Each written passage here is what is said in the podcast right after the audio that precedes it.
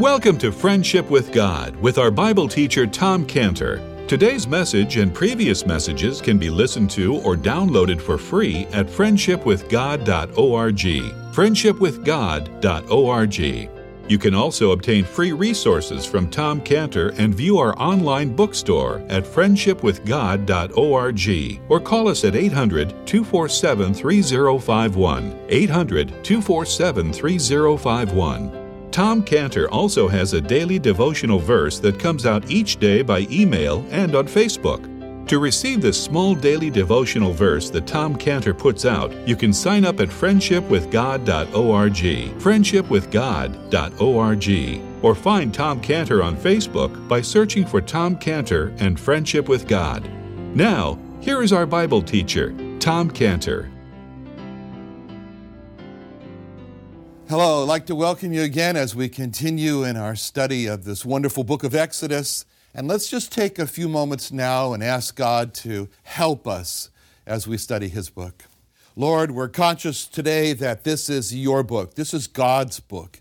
These are the words of God. And we know, Lord, that we can't understand the words of God without your help, Lord, your opening of our eyes, your revealing truth to us you're speaking to our hearts. This is our prayer this morning or today, Lord, as we look to you now in Jesus' name. Amen.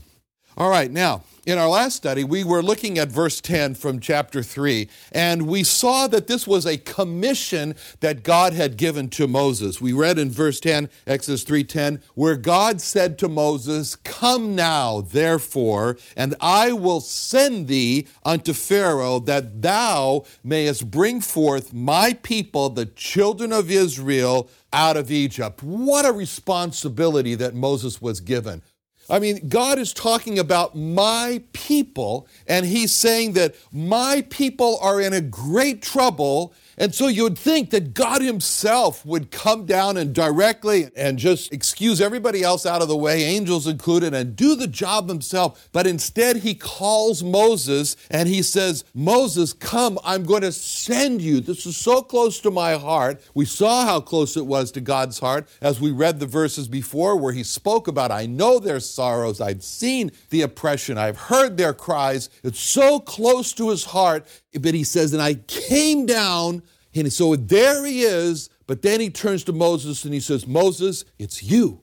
You are the one. Come now, therefore, I will send thee unto Pharaoh that thou mayest bring forth my people, the children of Israel, out of Egypt. So Moses is commissioned at this point. This is his commissioning, and he's commissioned to bring forth, to bring out the Jewish people out from under the yad, the hand of the Egyptians, the power of the Egyptians that's over them. And so this is a tremendous commissioning verse here in verse 10. But let's just for a moment take one step back, one step back, and look at this scene, look at what's happening from a new light. Let's take one step back and look at Moses in comparison to every other person living on the earth at that time.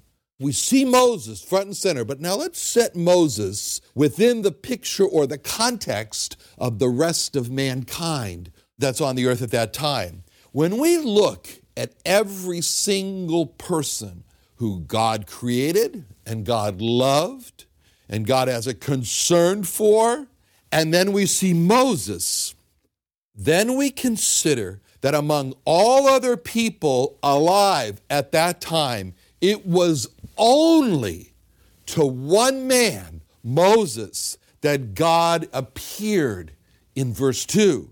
And when you think of all the people that were alive in Moses' days, and you read verse 2, again, you put that in the context of every person that's alive, and you read verse 2, Exodus 3 2, and the angel of the Lord appeared unto him, it says in a flame of fire out of the midst of a bush. And he looked, and behold, the bush burned with fire, and the bush was not consumed. You know what's so impressive about that? When you read that verse 2, that it doesn't say unto them, and the angel of the Lord appeared unto them, but it's only unto him, just unto Moses, Moses alone.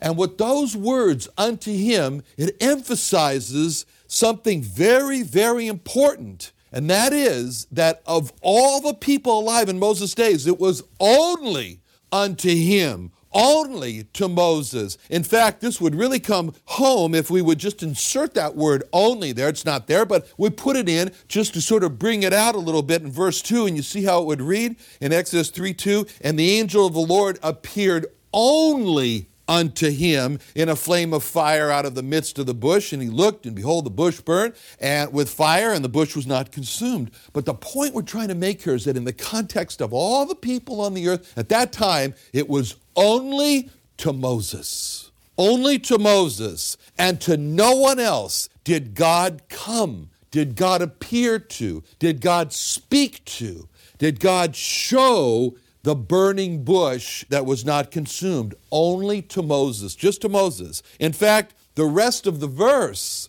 in the verse 2 there, really carries this point of how unusual this was for Moses, because again, we could insert the word only so it would read, and it says, uh, only Moses looked, only he looked, it says, and he looked, and only Moses looked. And behold, the bush burned with fire, and the bush was not consumed. See, from these words, when we read the second part of this verse 2 here, and we really get impressed at how this was something that just struck Moses as, I mean, who's ever seen a bush burning and not consumed, right? And so, you know, maybe this is a special kind of bush that I've never run across before in the desert. So he stops and you can just feel how impressed Moses is with how unusual this sight is of a bush that's burning with fire and that's not consumed. No one else saw that bush. No one else ever saw a bush like that burning with fire. And so, again, we could insert the word that only to show how Moses was singled out among all the people of the world. And so now we come and look at verse 4 in Exodus 3 4. And when it says there, when the Lord saw that he turned aside to see, it says, God called unto him out of the midst of the bush and said, Moses, Moses. And he said, Here am I. So again, this uniqueness, this privilege, this benefit that Moses has. We could plug it in there in the second part of verse 4, and we could read something like this God called only unto him out of the midst of the bush and said, Moses, Moses, only to Moses, just to Moses, no one else did God call his name twice from the midst of a burning bush that would not be consumed. Just to Moses. Moses is alone out there, and no one else did God come to in that way. And then God said to Moses in verse 5, he says, the, he says, the ground that you're standing on, Mr. Moses, is holy ground. Why? Because the Holy One was there. That ground wasn't holy yesterday, but it's holy now because the Holy One of Israel is standing there in the midst of that bush, making the ground around the bush holy. And so he says to Moses, he informs him this, and he says, Don't come closer. Don't come closer. Don't come closer. He says, Draw not, draw nigh hither. Don't come closer. Don't come closer. That was what the children of Israel says what the Jewish people said when they're around Mount Sinai. And God says, don't let them come close to the, mount at all. Put up a fence because if they do, they'll be consumed. As a matter of fact, they were so impressed with that that they actually said to Moses, We don't want to go. You go. We don't want to go. You go. We're not going. Why? Because the holiness of God, they realized the holiness of God would consume them in an instant just like that. And so Moses was warned, Don't come any closer, Moses. The ground you stand on is holy. The person you are approaching is holy. You are not. And so don't come any closer. He says, Draw not nigh hither. And then he says, Put off thy shoes. Take your sandals off, Moses, from off thy feet. He says, Take your sandals off. And so he was showing Moses, Moses, when you come and approach the Holy One, approach him with reverence, approach him with respect, approach him with honor, honor and respect the holiness of God. And then he says, For the ground, for the place whereon thou standest is holy ground. Was only to Moses, only to Moses, to no one else did God come making the ground around himself holy. And so we could insert those three words in verse 5 only to Moses, and it could read like this And he said, Only to Moses. Draw not nigh hither, put off thy shoes from off thy feet, for the place whereon thou standest holy ground.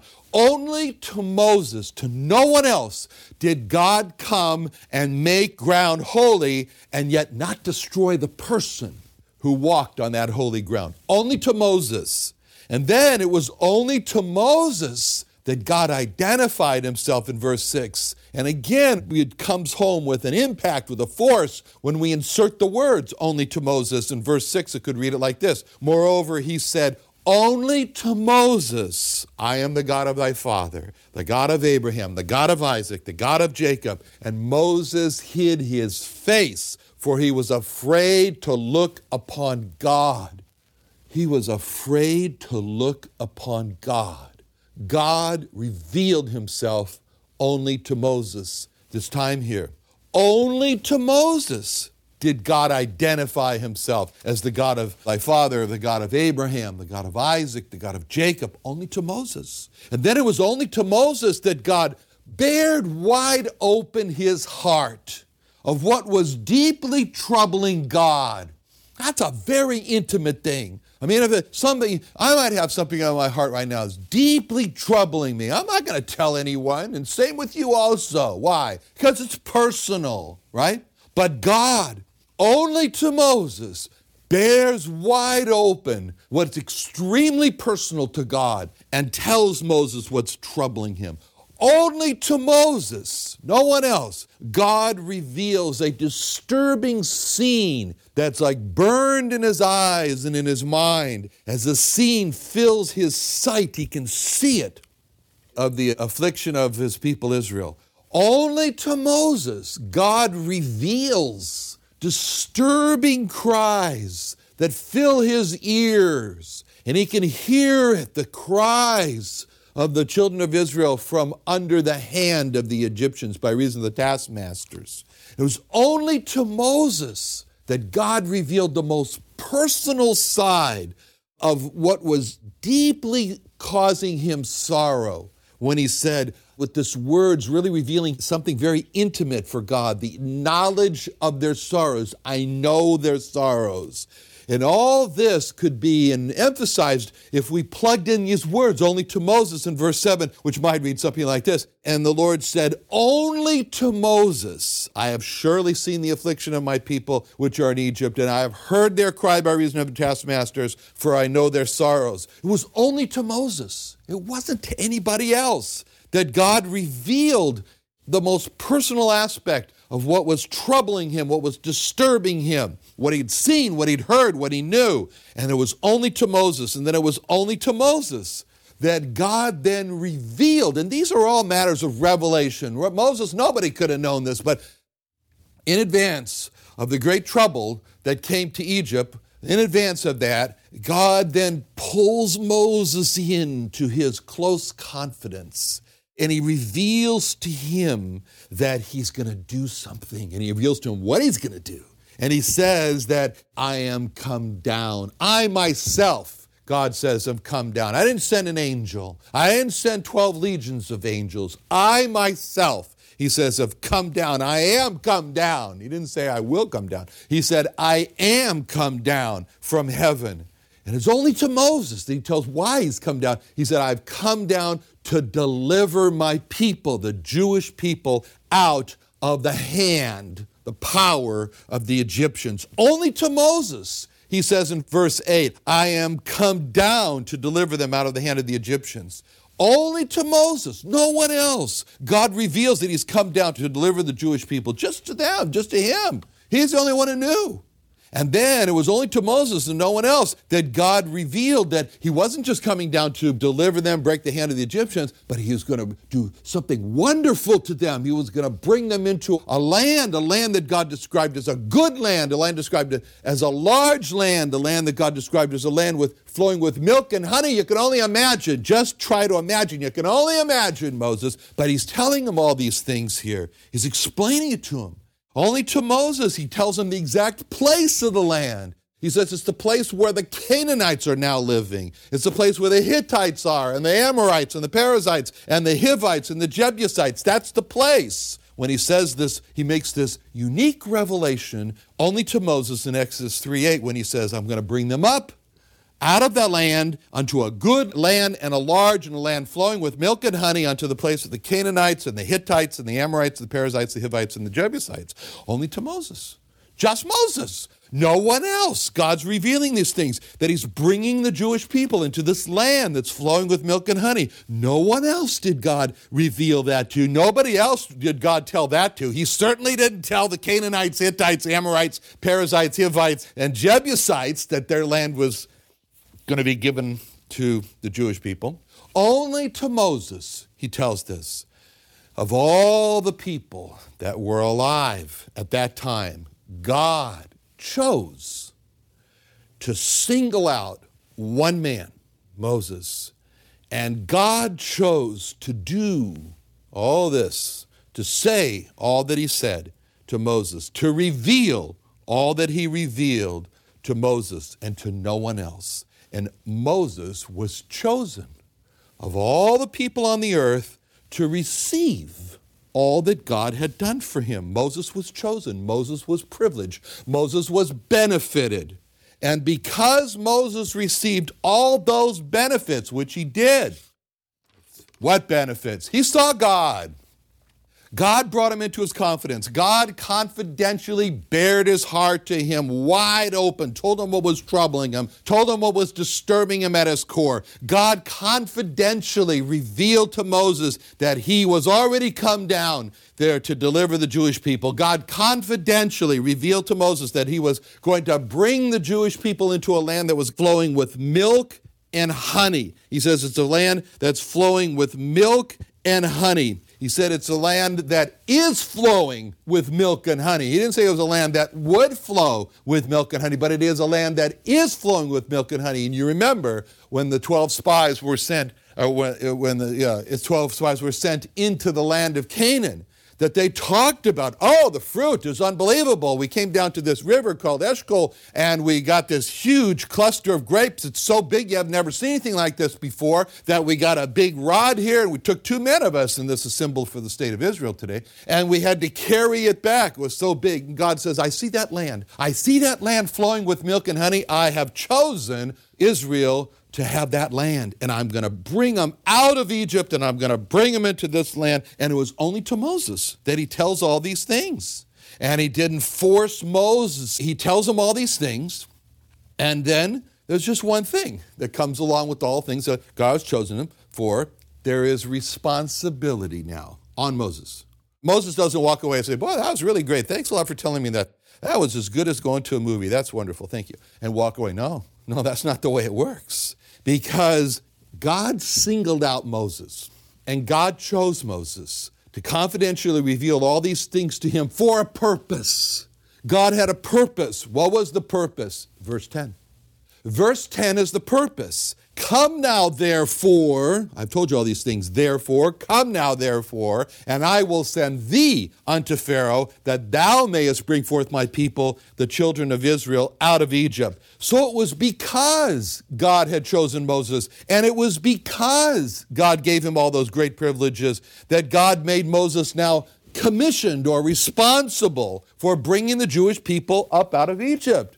But it's the wonderful thing about God he does all this, he bears his heart, he shows them everything, he commissions them, he calls them, he sends them, but he never pushes him.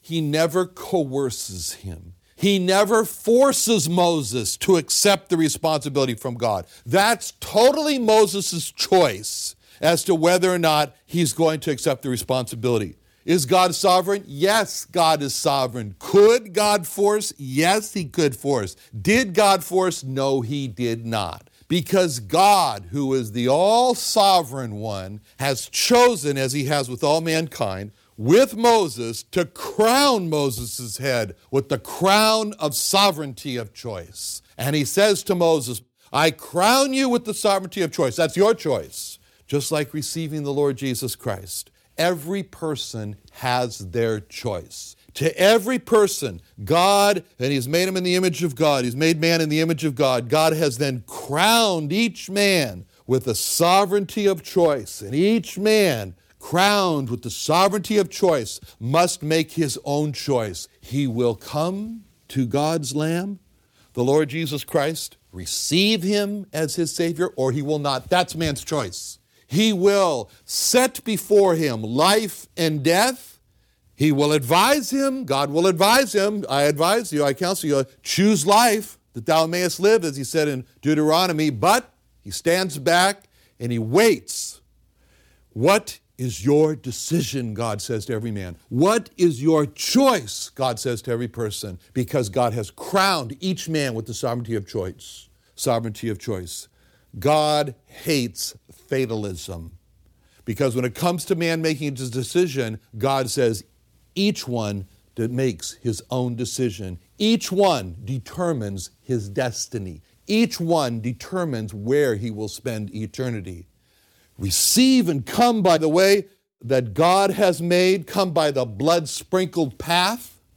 Come and put your trust and faith in God's Lamb, the Lord Jesus Christ, trusting in the blood that He shed when He said, uh, The blood is given to you to make an atonement for sin. Life of the flesh is in the blood in Leviticus 17 11. Come that way, heaven, life, eternity, saved, happiness. Reject it, hell, death, misery, torment, torture, consciousness, memories that don't go away.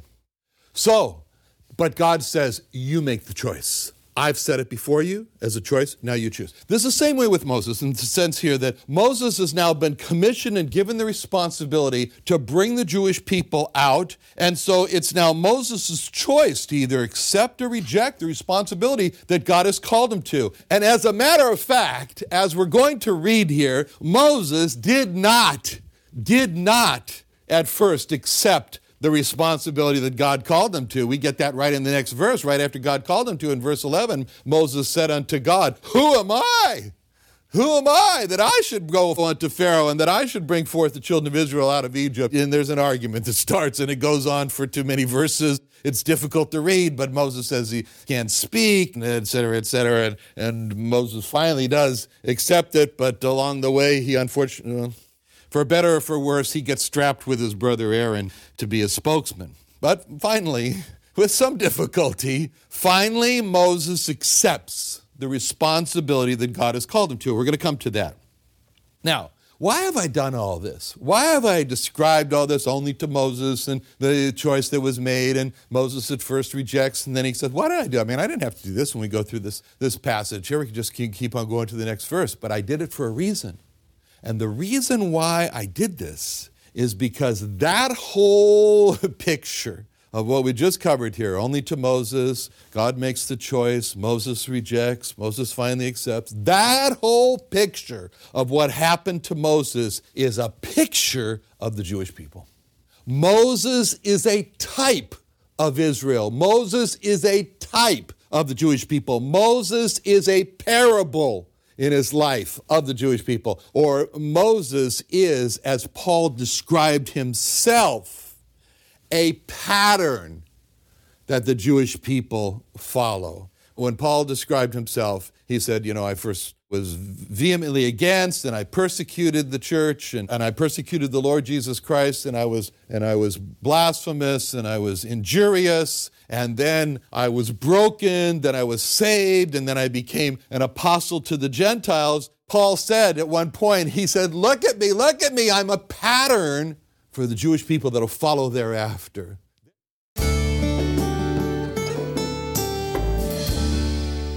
Another wonderful day studying the Bible with our Bible teacher Tom Cantor here on Friendship with God. Don't forget that today's message and previous messages can be listened to and downloaded for free at friendshipwithgod.org. Friendshipwithgod.org. You can also go online to find free resources from Tom Cantor and our online bookstore at friendshipwithgod.org. You can also find Tom Cantor on Facebook, and you can also go to friendshipwithgod.org and sign up for his daily devotional. Tom Cantor is also the founder of Israel Restoration Ministries. You can visit that website at israelrestorationministries.org.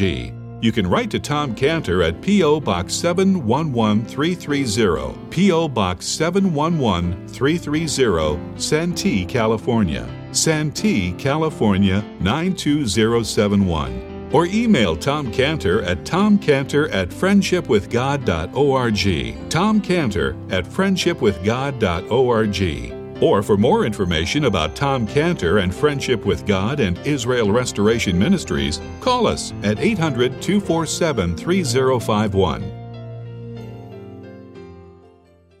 What are you doing Sunday nights?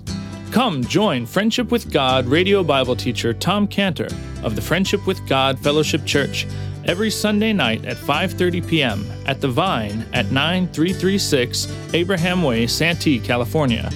Watch and listen live around the world to Tom Cantor Sunday evening on YouTube.com by searching for Friendship with God Fellowship or by going to our homepage at friendshipwithgod.org. That's friendshipwithgod.org.